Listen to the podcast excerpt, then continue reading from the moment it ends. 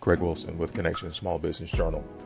You know, when asked the question, what is one of the most important business skills that every entrepreneur should have? Or what is the most important business skill that every startup must have? What is the most important business skill that every small business owner must have?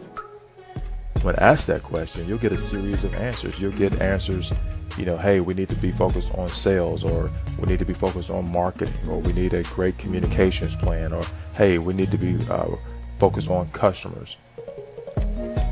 You'll even get answers that say, hey, every successful entrepreneur is curious. They are insatiably uh, curious about finding out ways to do things. And yet someone else will say, hey, uh, I believe that strategic relationships are important.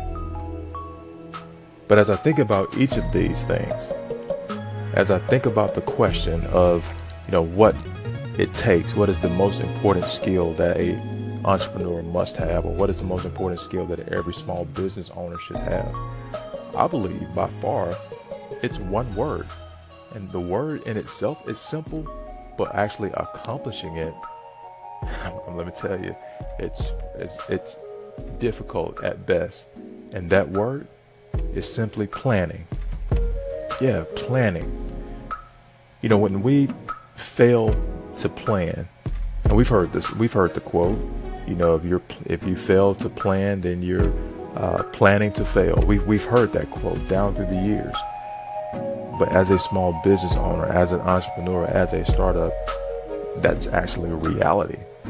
Because if we fail to plan, if we fail to look at every single detail and plan every single detail out, especially in the early stages of launching a business, in the early stages of launching a, a, uh, a startup, and in the early stages of launching a particular venture, if we fail to plan, then yeah, I agree, we're planning to fail.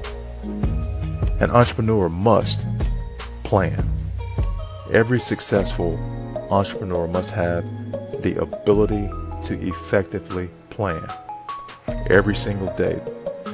Maybe over a cup of coffee or after your morning workout or over a smoothie or something early in the morning, we should be planning out what we plan and desire to accomplish on that particular day.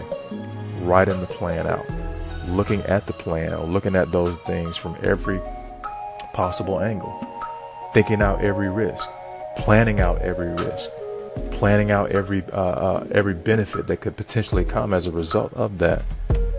Our plans must be realistic. Realistic. The plans actually should be based around a SMART goal. That's right. We've we've all we've all heard of the SMART goals.